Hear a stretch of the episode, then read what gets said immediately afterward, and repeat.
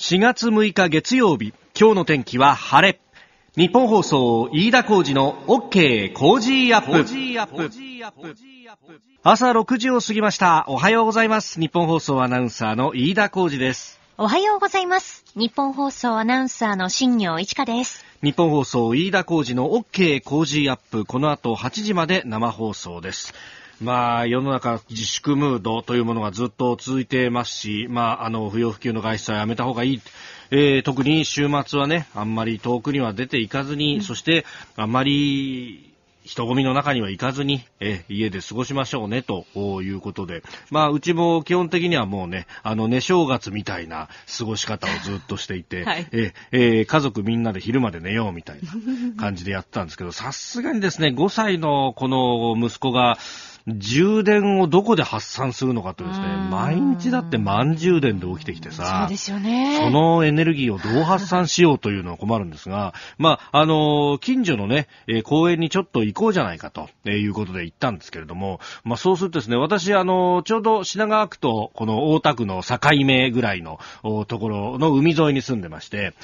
で、そうするとですね、いつもよりも大きく飛行機が見えるなーっていうね、そう、3月の末から羽田空港の新しい着陸ルートっていうのがね、スタートしたと、はい、でそのスタート前にはね、この番組でも何度か取り上げてどういうことになるんだっていうのもお話ししましたけれども、いよいよ運用が3月末から開始になっていて、ね、で特に土曜日は南風が強かったんで、そうするとあのルートを使うわけですよ。南風対応でね、はい、で飛行機見えると思ったんで、もうそこからですね、スマホで例のフライトレーダー24というやつを出してですね、はい、そうするとほぼリアルタイムでどの飛行機が飛んでるっていうのがこう出てくると、この飛行機が次来るぞとかね、でその型番であるとか、あるいはこうコードもね見えるのよ。はぁ興味ねえな。いや、なんかどっちが子供かわかんないなと思って聞いてたらね。いやーそれはそれでね、飛行機おじさんとしては非常に嬉しくってはい、はい、もう缶ビールを片手にずっと飛行機鑑賞を楽しむっていうですね今までだったら城南島海浜公園っていうところとかね、これも羽田空港の真横にある、はい、ありますね。翼、京浜島翼公園とか、そういうところまでですね、自転車で30分ぐらいかけて行かなきゃなんなかったものがですね、行ってたんですけど、それはそれですね家の近所で楽しめるよこれっつって、いやーもうビールはあったね、でも思ったのはやっぱり羽田に向かっていく飛行機、国内線ばっかりなんですけど、ちっちゃい飛行機が多くなって、いわば通路1本で横が2列3列ぐらいの、3列ぐらいが多いかなというですね、小さな形のボーイングでいうと737とか、エアバスでいうと320とか、そういう飛行機が多くなったなと。でそうすると思ったよりも音はものすごく小さいし、ほとんど聞こえないと。で新しい飛行機のA350なんてなるともう結構ね、すごい静かだねって妻とこう驚くぐらい、で唯一やっぱりね、轟音を伴ってきたのはね、ワイドボディといってものすごく大きいボーイング777、これがねJAL の5便だったんだけど、ニューヨーク発、羽田空港行きっていうのが、はるばるやってきたわけよ。で、やっぱりジャンボジェットほど大きくはないけど、やっぱあれは大きいので、列2列でさ、通路2列で、なんなら、343ぐらいのね、配列ができる、結構大きな飛行機なわけですよ。で、それが向こうからやってきて、で、お腹をですね、我々の上に見せながら、降りていくと。これが飛行機だよっていう、俺はこれが見たかったんだよっていうね、なんか、777って、実は大阪便だとか、福岡便だとか、千歳便、北海道便だとかで、もう、世が世ならですね、5分に1本見られてもおかしくない飛行機なの。ところがね、やっぱこのお客さん減ってるから、ほとんど今ね、空港で遊んでる状態で、ものすごく貴重に思えたね。これが戻ってきてほしい。でもそのためには、ここ、4月5月が正念場だというお話、今日はそんな話も中心になるかと思います。さあ、最新ニュースをピックアップいたします。スタジオ長官各紙が入ってまいりました。新型コロナウイルス、これについて、昨日は東京で新たに143人の感染が確認されたということであります。だいたい症状が出るまでには2週間前後が必要ということもありますんで、これはまあ言わずと知れた3月の中頃19、20日、21ですか、その3連休で、外に出てしまった人たちなのかというところです。まあ、感染源不明がかなりあるということで、感染源が分かっているというところは、永住総合病院であるとか、まあ、そういった病院というのも出てきているんですが、まあ、この感染が分からない人が感染源が分からない人というのがどんどん増えていくとなると、まあ、患者の数も非常に増えてしまうので、注意が必要というところ、まあ、それがあるので緊急事態宣言がいよいよ出るんじゃないかというのがいろんなところで、報じられております。読売新聞、それから産経新聞は、この緊急事態宣言着手、読売新聞ですね、それから産経、緊急事態宣言近く判断と、今日は有識者への聴取を行うというようなことが出てきております。で、まあ、これ緊急事態宣言が出たイコール都市封鎖であるとか移動が完全にできなくなるというようなものではありません。というか、これ、まあ、法律及びまあ、政令などを見ると、そこまでの強制力というのは結局ないということは分かってます。で、これ新型コロナウイルス等特別措置法というものは、当然ながら政府のホームページなどに載ってますし、で、そこにあるのは緊急事態宣言確かに出せるとは書いてあります。で、出した場合には都道府県知事が、権限の主体となって、まあ、指示あるいは要請をするというようなことが書かれていますけれども、実はこの都道府県知事というか、都道府県の側にはですね、それに付随した行動計画というものが出ております。東京都は東京都新型インフルエンザ等対策行動計画というものをすでに東京都の保健福祉局のホームページにも載せてあります。で、これを見ると、まあ、どういったことを緊急事態宣言下ではやるかということまでこれ具体的に出てますんで、それをまずよくご覧いただければどういうことが起こるのかということが、まあ、わかると思うんですけれども、基本的には外へ出ないでくださいねとか、そういったことも要請ということになります。強制ではなく要請なんですね。で、強制できることがあるとすると、それは例えば病院などを作るために広い土地をこれじゃあ、借り上げますよということであるとか、あるいは、人が集まりそうなかなり大きな施設、これを使用しないように、最初要請するんですけれども、使用の中止を、まあ、最終的な指示ができると。で、あるいは、買い占めだとか買いだめが起こるとまずいんで、そういうところはやらないようにしましょうねとか、物資がきちんと流通するように、配送業者だとかにちゃんと仕事してくださいねということを指示をするだとか、で、あるいは医療品とかが足らなくなった場合には、それを、あるいは足らない恐れがあるときには、適切な措置を取るなり、収容をするなりという、まあ、人命に直接関わるような物資に関してはそういった強制的なことはできるんですが、で、その、まあ、物資の収容などに関しては罰則があるんですけれども、基本的に他のものは罰則の規定もないというようなことになっております。で、まあ、確かに、緊急事態宣言によって、人の気持ちに対して訴えかけて、あ、本当にまずいんだというふうに、やっていく。まあ、そのために出すべきだというようなことも考えられます。まあ、特にですね、東京都医師会の尾崎春夫会長、まあ、何度も番組でね、インタビューもさせてもらいましたし、いろいろと情報も交換しているところなんですが、尾崎先生がまたFacebook を更新をいたしました。今から6週間我慢しましょうと。不要不急の外出、基本的には外出せずに家で仕事をして、ね、人混みには絶対に行かない。これを6週間我慢してくれれば、その先は東京都から基本的には患者さんはいなくなって、で、そして、仮に患者さんが出たとしても、東京都の医療が全力を持って抑えることができると。そういうふうな日々の生活が戻ってくるという形になりますから、この6週間がまさに胸付き発注ですと。現場の、もちろん現場で疲弊しているお医者さんだとか、看護師さんだとか、医療関係の方々っていうのがたくさんいるし、で、尾崎会長ね、先週金曜日に電話で出てくれましたけれども、物資も足らなくなりつつあると。マスク、それからガウン、そういったものが足らなくなりつつあって、このままでいくと、戦争に例えれば、武器なしで、丸裸で最前線に行ってこいって言われるようなもんだと。で、一方で、お医者さんたちには撤退の二文字はない。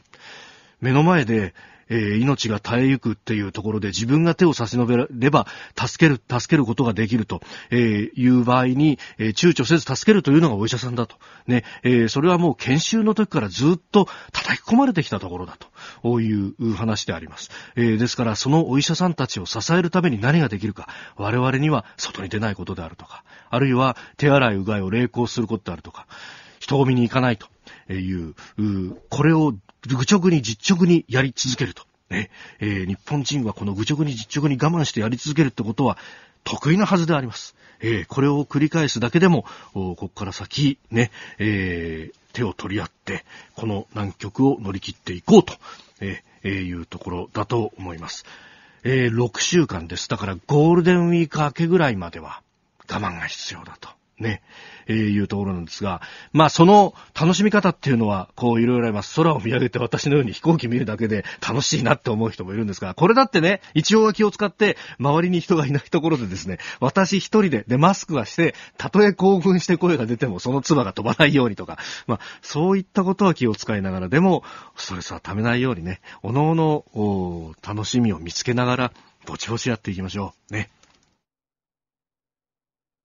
あなたの声を届けますリスナーズオピニオン、ニュースについてのご意見をお待ちしております。今朝のコメンテーターはジャーナリスト須田慎一郎さんです。取り上げるニュースですが、まずは東京都のコロナ対応、軽症者は明日からホテルへ移動というニュース、これ小池都知事が昨日のネット上での会見で言っていました。それから状況緊迫で緊急事態宣言近く判断かというところ、これはですね、後ほど自由民主党の参議院議員の佐藤正久さん、ヒゲの隊長に電話をつないで自民党内の議論どうなってんのかと、まあそこから派生して経済対策なども時間があれば聞いていきたいと思っております。そしてアビガン30カ国に無償提供という薬のニュース、そしてアメリカが一転マスク着用推進というニュース、海外の動向も取り上げていきたいと思います。メールツイッターこちらです。メールアドレスはcozy@1242.com、 アルファベットすべて小文字で COZY でコージーです。cozy@1242.com、 ツイッターはハッシュタグコージー1242、ハッシュタグコージー1242です。あなたの声を届けますリスナーズオピニオン、ニュースについていろいろいただいてますね。マジックさん、ツイッターでいただきましたが、お医者さんだけじゃないですよ。うちの子供は都内の国立病院の ER、救急病棟ですね、で勤務しています。先週末に感染症病棟が急遽設置されました。看護師も命がけで患者さんに対応するようになります。医療はサービス業ではありません。医者、看護師は命がけと伝えてくださいと、いただきました。いや、まさに最前線でね、やってらっしゃる方だっていうのは、その緊張感、ストレスの中でやってるっていうね、そこをどう我々が支えられるか、外に出ないことしかないっていうね、諸外国ではこの時間になったらみんなで拍手しましょうとかね、そういうことをやってるというようなこともあるようです。ご意見お待ちしてます。COZY コージーアットマーク 1242.com です。ここでポッドキャスト YouTube でお聞きのあなたにお知らせです。ラジオの日本放送飯田浩司の OK 工事アップでは、お聞きのあなたからのニュースや番組についてのご意見お待ちしております。ぜひメールやツイッターでお寄せください。番組で紹介いたします。どうぞよろしくお願いします。4月6日月曜日、時刻は朝7時を過ぎました。改めましておはようございます。日本放送アナウンサーの飯田浩司です。おはようございます。日本放送アナウンサーの新業一華です。あなたと一緒にニュースを考える飯田浩司の OK 工事アップ。7時台はコメンテーターの方々とニュースを掘り下げます。今朝のコメンテーター、ジャーナリスト、須田慎一郎さんです。おはようございます。おはようございます。須田さんには番組エンディングまでお付き合いいただきます。では、最初のニュース、こちらです。東京都の軽症者、明日からホテルへ移動。7日の火曜日から順次、軽症者の方には、今おられる病院からホテルなどの宿泊施設にご移動いただくということでございます。そして、より重症の方がこれによって病床を利用できるようになるということであります。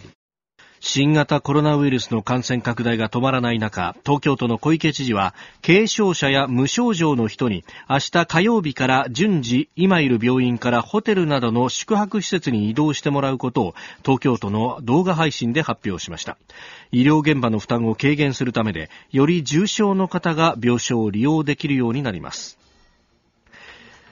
厚労省は2日、新型コロナウイルスの感染が急増する地域で、無症状や軽症の感染者を自宅やホテルなどで療養させる体制を準備進めるよう、都道府県に通知をしているということです。まあ、ようやく具体的になってくるということですか、これは。まあ、この新型コロナウイルスはね、はい、そもそも指定感染症に指定されてますから、基本的にはですね、病院で、隔離をしなきゃならないという対応が取られているわけなんですよね。ただ、その軽症ってどの程度のレベルなんですかと、いうことなんですけど、これは小池知事曰くですね、微熱がある1点目、2点目としては喉が痛い程度と、まあ、これが軽症者なんだけども、で、それについてもですね、病床を確保しなきゃならない。で、そうするとですね、とりあえず東京都の方は、近々4000ベッド確保するというね、方針を示してますけれども、このまま感染者拡大していくと、要するに、病床の拡大よりも、感染者の拡大の方が上回ってしまうんじゃないか。いっぺんに4000床ドンと出てくるわけじゃありませんから、順次、その対応を取っていくっていうことですからね。で、それを防ぐために、まあ言ってみれば、先ほど申し上げたね、2つの条件に当てはまる軽症者を、ホテルの方にね、宿泊施設の方に移ってもらうと。ただこれ2つポイントがあってですね、で、そうするとその指定感染症の扱いをどうするのか、まあこれもですね、緩和する措置をね、きちんと対応しなきゃならない。まあこれ通達でいくんでしょうけども、厚労省から。で、これが1点目。そして2点目としてはですね、全島借り上げという形になるわけですから、その予算措置をどうするのか、まあ今のですね、現状のその自治体のですね、枠組みの中では、なかなかそれが難しいから、予算の枠組みではね、で、そうするとやっぱり国からの支援というか、財政的な支援が必要になってくる。で、そうすると、やっぱり今、国が、決めている緊急、ね、経済対策、これに盛り込まれていく、それがまあ、閣議決定が行われて、現実問題となる7日からということになったんだろうなと思いますね。だから、明日から火曜日から。そうなんですね。火曜日は定例で閣議が開かれる日でもある。まあ、そこでの決定を見て、まあ、本当だったらもっと早くやりたかったところなんでしょうけども、やっぱりこういった、手続きというか対応を進めていくためには一つ一つですね、その法的なあるいは予算的な裏付けがどうしても必要になってしまうもんですから、必要だからやるっていうわけにはいかないということなんだろうと思いますけどね。まあいかに予備費があるとはいえ、なかなかそれでカバーできるようなもんでもないし、というところなんですかね。まあ国の場合はですね、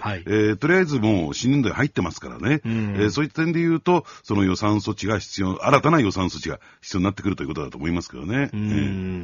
まあこれ東京都はかなりこうね、東京都医師会なども危機感を示していて、まあ患者の数が今増えていると。で、特に、重症の患者さんをこれから受け入れる ICU と集中治療室などが、かなり埋まってきているというのはこういう危機感としてあるようですね。ですからそういった点で言うとですね、重症の患者を受け入れられる、ベッドが確保できたところでですね、今言われたようなですね、その ICU であるとか、あるいは人工呼吸器であるとか、あるいは、まあ、それに付随する施設だとかね、そういったものを確保しなきゃならないというところもありますんでね、それが今度間に合うかどうか、そして何よりも大事なのは、スタッフといったらいいんですか、その医療従事者ですよね、お医者さんであるとか看護師を含めて、で、そのローテーションといったらいいんですかね、それをどう組んでいくのかっていうところも一つポイントとして出てくるんじゃないかなと思いますね。先週から今週にかけてはその病院の部分で院内感染というのがね、問題というか、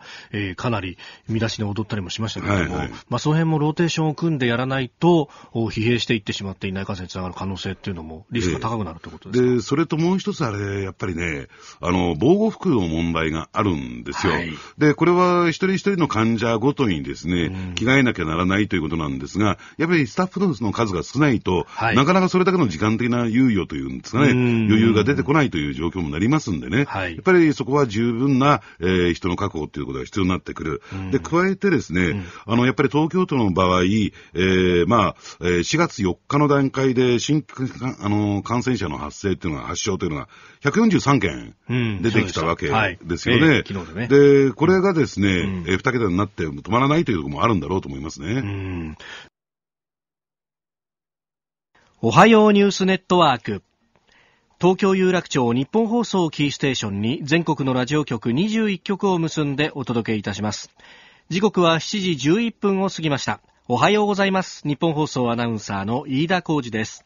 今朝のコメンテーターはジャーナリストの須田慎一郎さん。取り上げるニュースはこちらです。状況緊迫、安倍総理緊急事態宣言近く判断か。安倍総理大臣は昨日、加藤勝信厚生労働大臣、西村康稔経済再生担当大臣らと会談し、新型コロナウイルスへの対応を協議しました。昨日、東京都で新たに143人の感染が確認されるなど、状況は厳しさを増す中、政府内では改正新型インフルエンザ対策特別措置法に基づく緊急事態宣言の発令は避けられないとの声が上がっており、総理が近く判断するとの見方が出ております。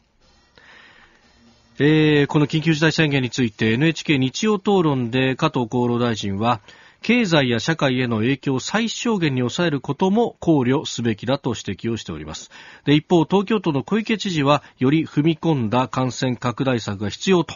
いうことで、国の早急な決断を求めております。ではまず東京都の配信動画から小池都知事です。そして政府によります緊急事態宣言によって法的な裏付けを持って感染症拡大防止の政策が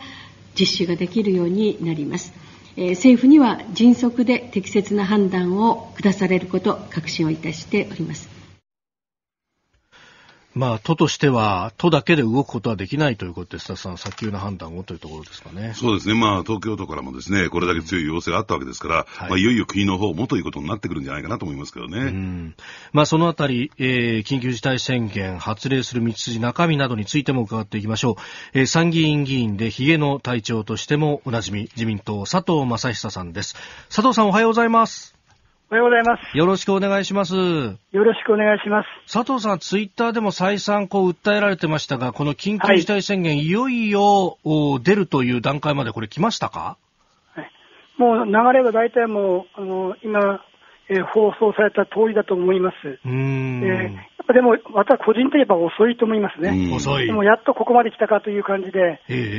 実はやっぱりこの緊急事態宣言を出しても、実際に動くのは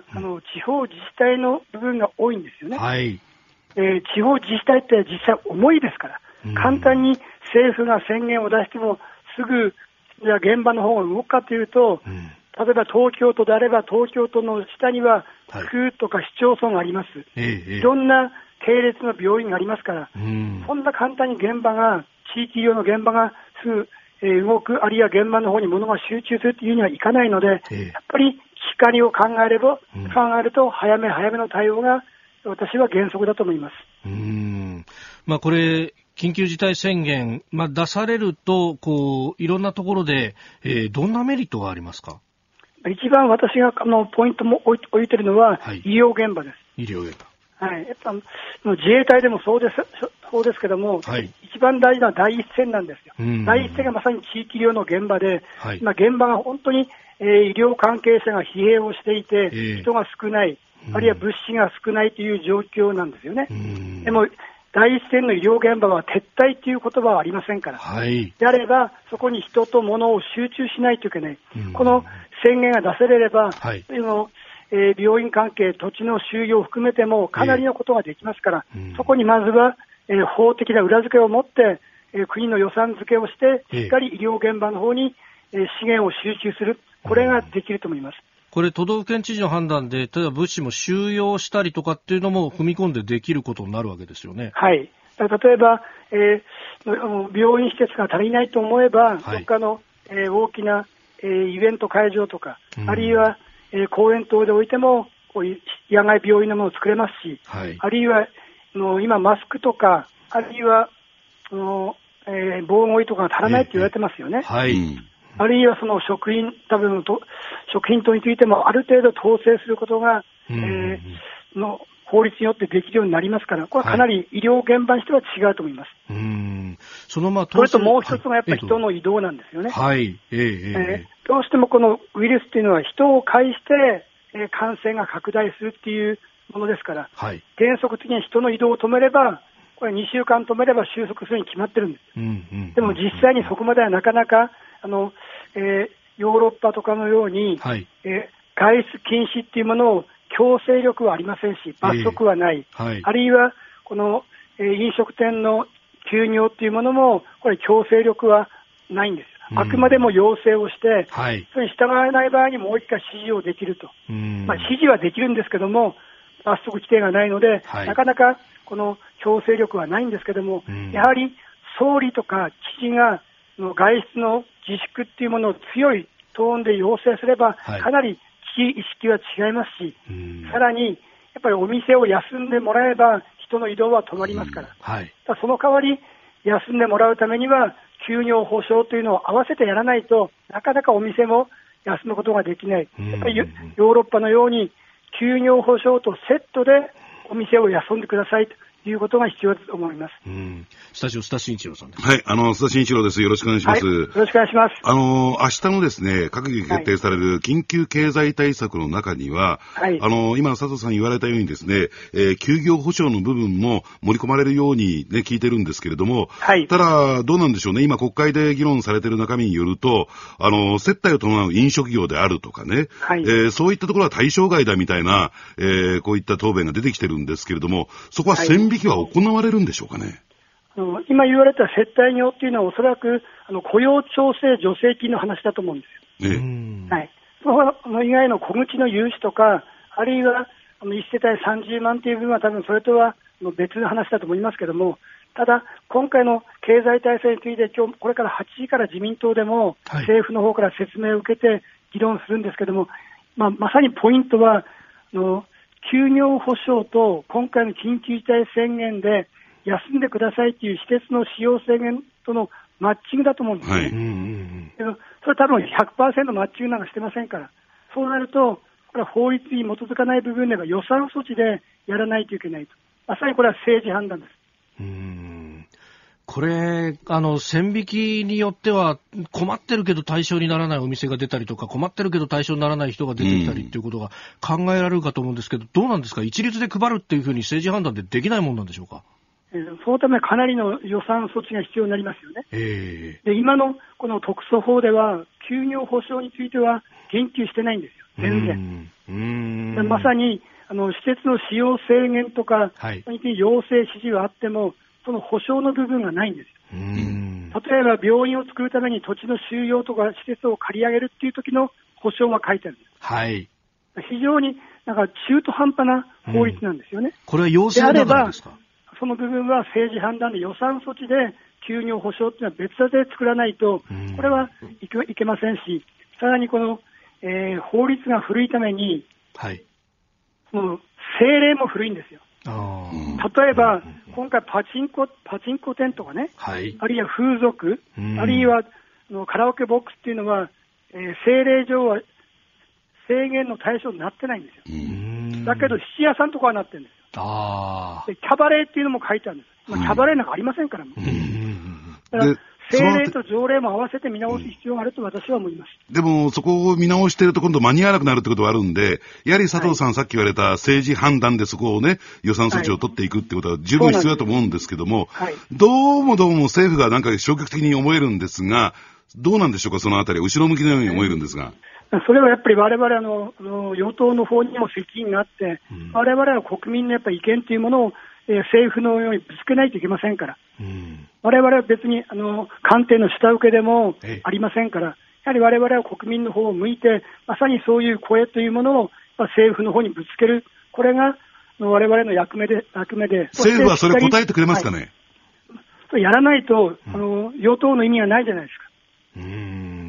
今回の、30万円についても、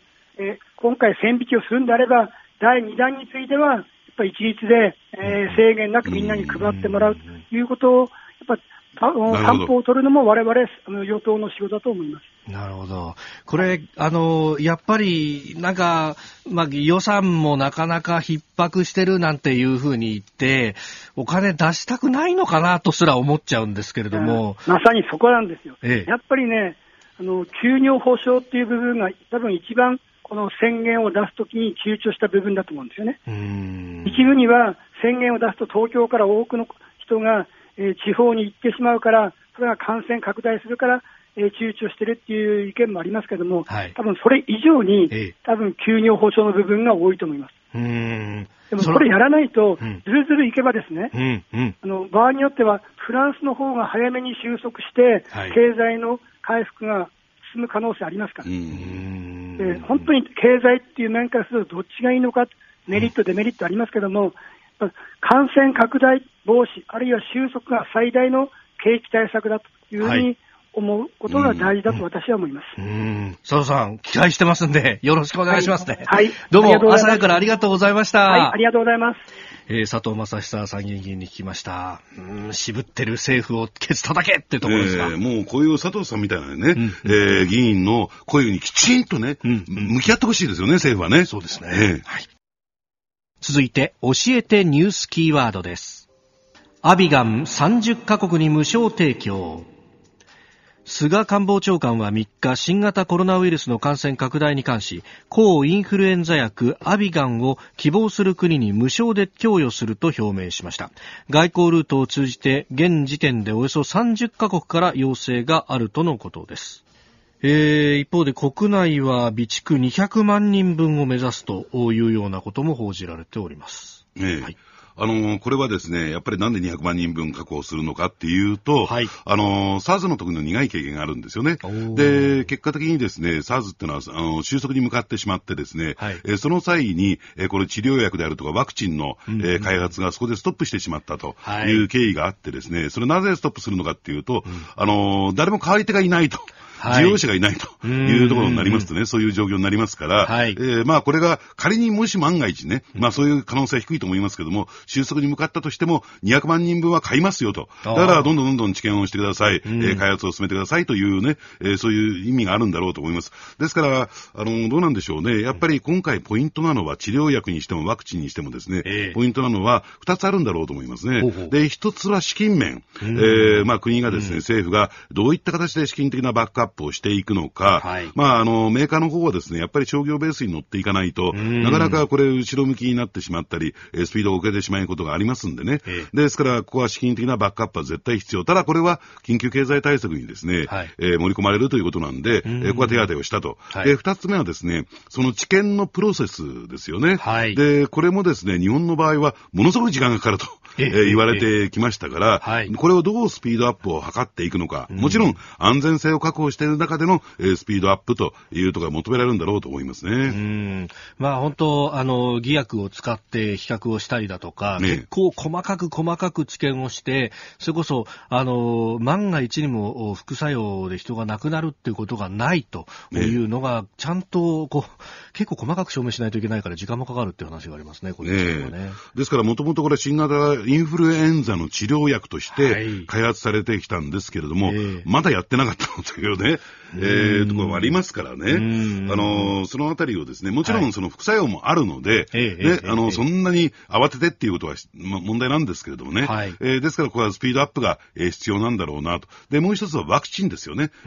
まあ治療薬に加えて、そのワクチンの開発についてもですね、はい、まあ全力で取り組んでほしいなと思いますけどね。で、この、見出しにありました30カ国に無償提供と、これ結構求めている国は多いってことなんですかね。そうですね。ですからやっぱりこれ、新型コロナウイルスの一番の問題点っていうのは、はい、そのワクチンと、最終的にはワクチンと治療薬がないということですよね。はい、ですから、その重症化に陥ったとしてもですね、対処療法しかないというところがありますから、はい、やっぱりその治療薬の登場っていうのは、特に今後ね、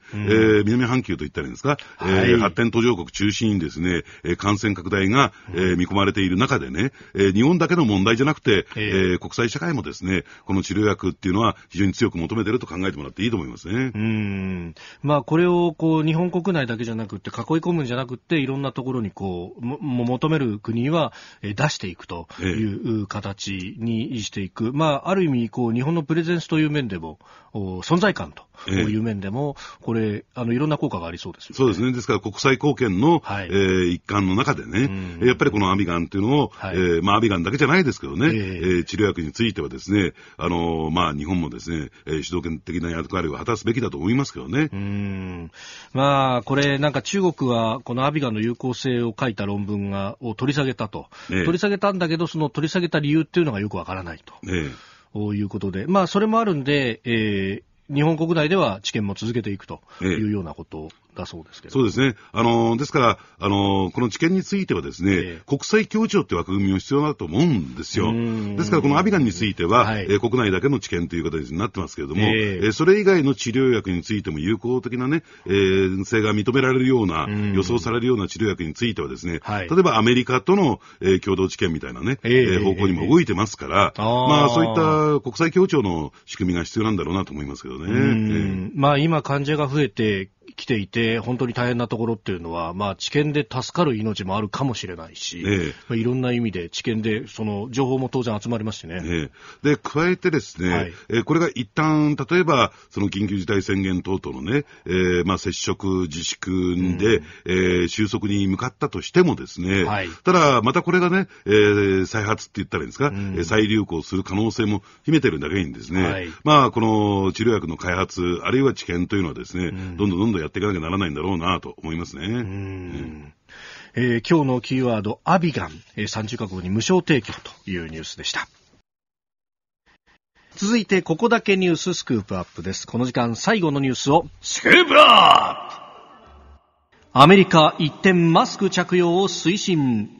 アメリカの CDC 疾病対策センターは新型コロナウイルスの対策でマスクは不要という従来の見解を修正し着用を進める新たな方針を発表しました。これに対しトランプ大統領はあくまで自主的な措置だとして自らは着用しないということです。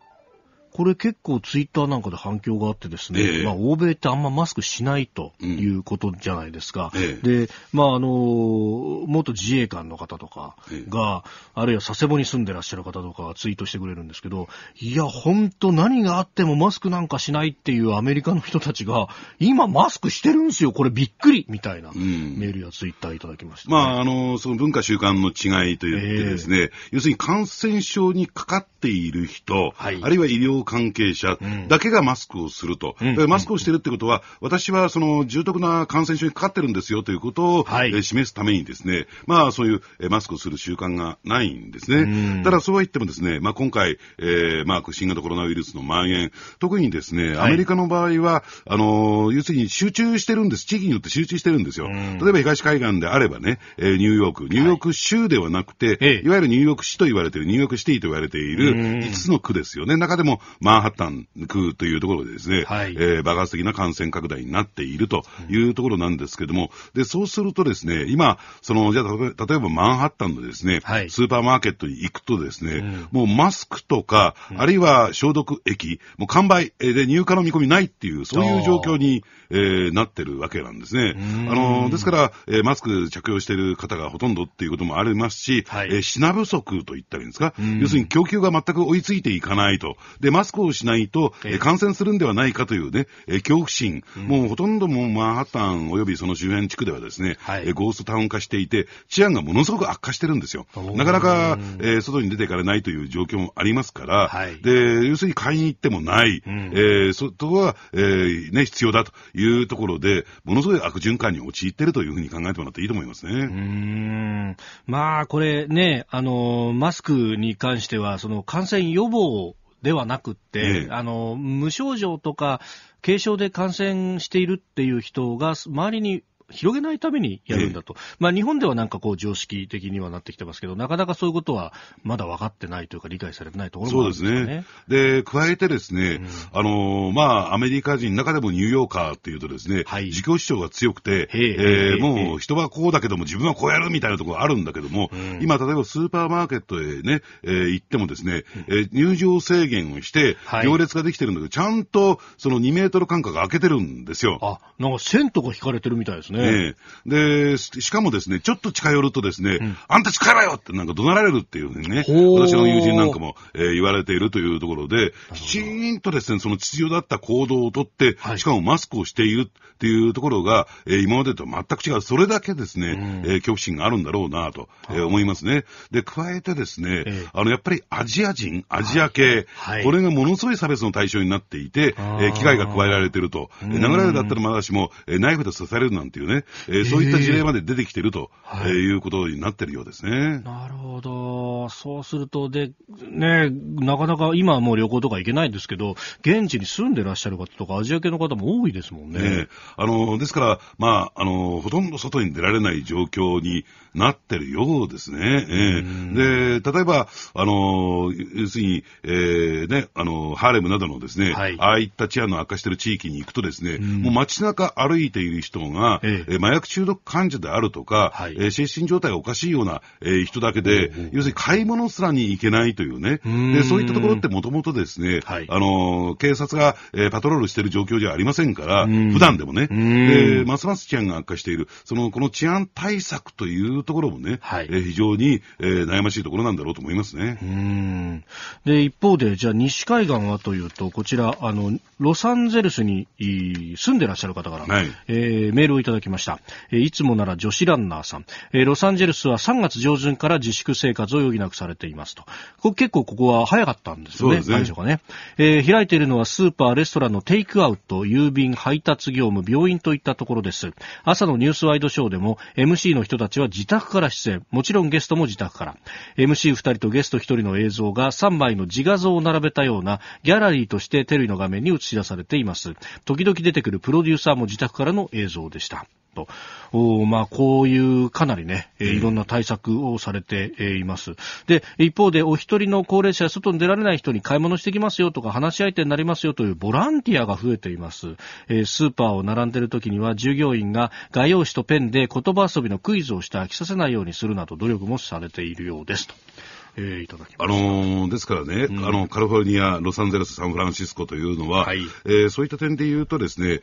まだまだ事態はですね、悪化してない、その感染者数も抑え込めができているような状況。じゃあ、ニューヨークとね、東海岸と、カリフォルニアどう違ったのかというと、要するに、まあ、強制力を半ば伴ったような外出自粛要請を、かけたのが、1週間の差なんですよ。1週間早かったんですよ。カリフォルニアの方が。で、その差というのは非常に大きかった。そして今、ニューヨークのね、人たちが、なんて言ってるかというとですね、私なんかも話を聞いてみるとね、要するに、今、ニューヨークで起こっていることは、2週間後の東京なんですよ、と。それに、東京もですね、例えば大阪と比べてみてもですね、週末の、外出自粛要請が1週間遅れてるんですよね。確かにそうですね。で、ここへ来てのこの感染拡大等々を考えてみるとですね、さあ、どうだったのこの1週間の遅れというかね、これが取り戻せるのか、そしてもっと大きな枠組みで見ればね、今日の冒頭の話ありませんけれども、緊急事態宣言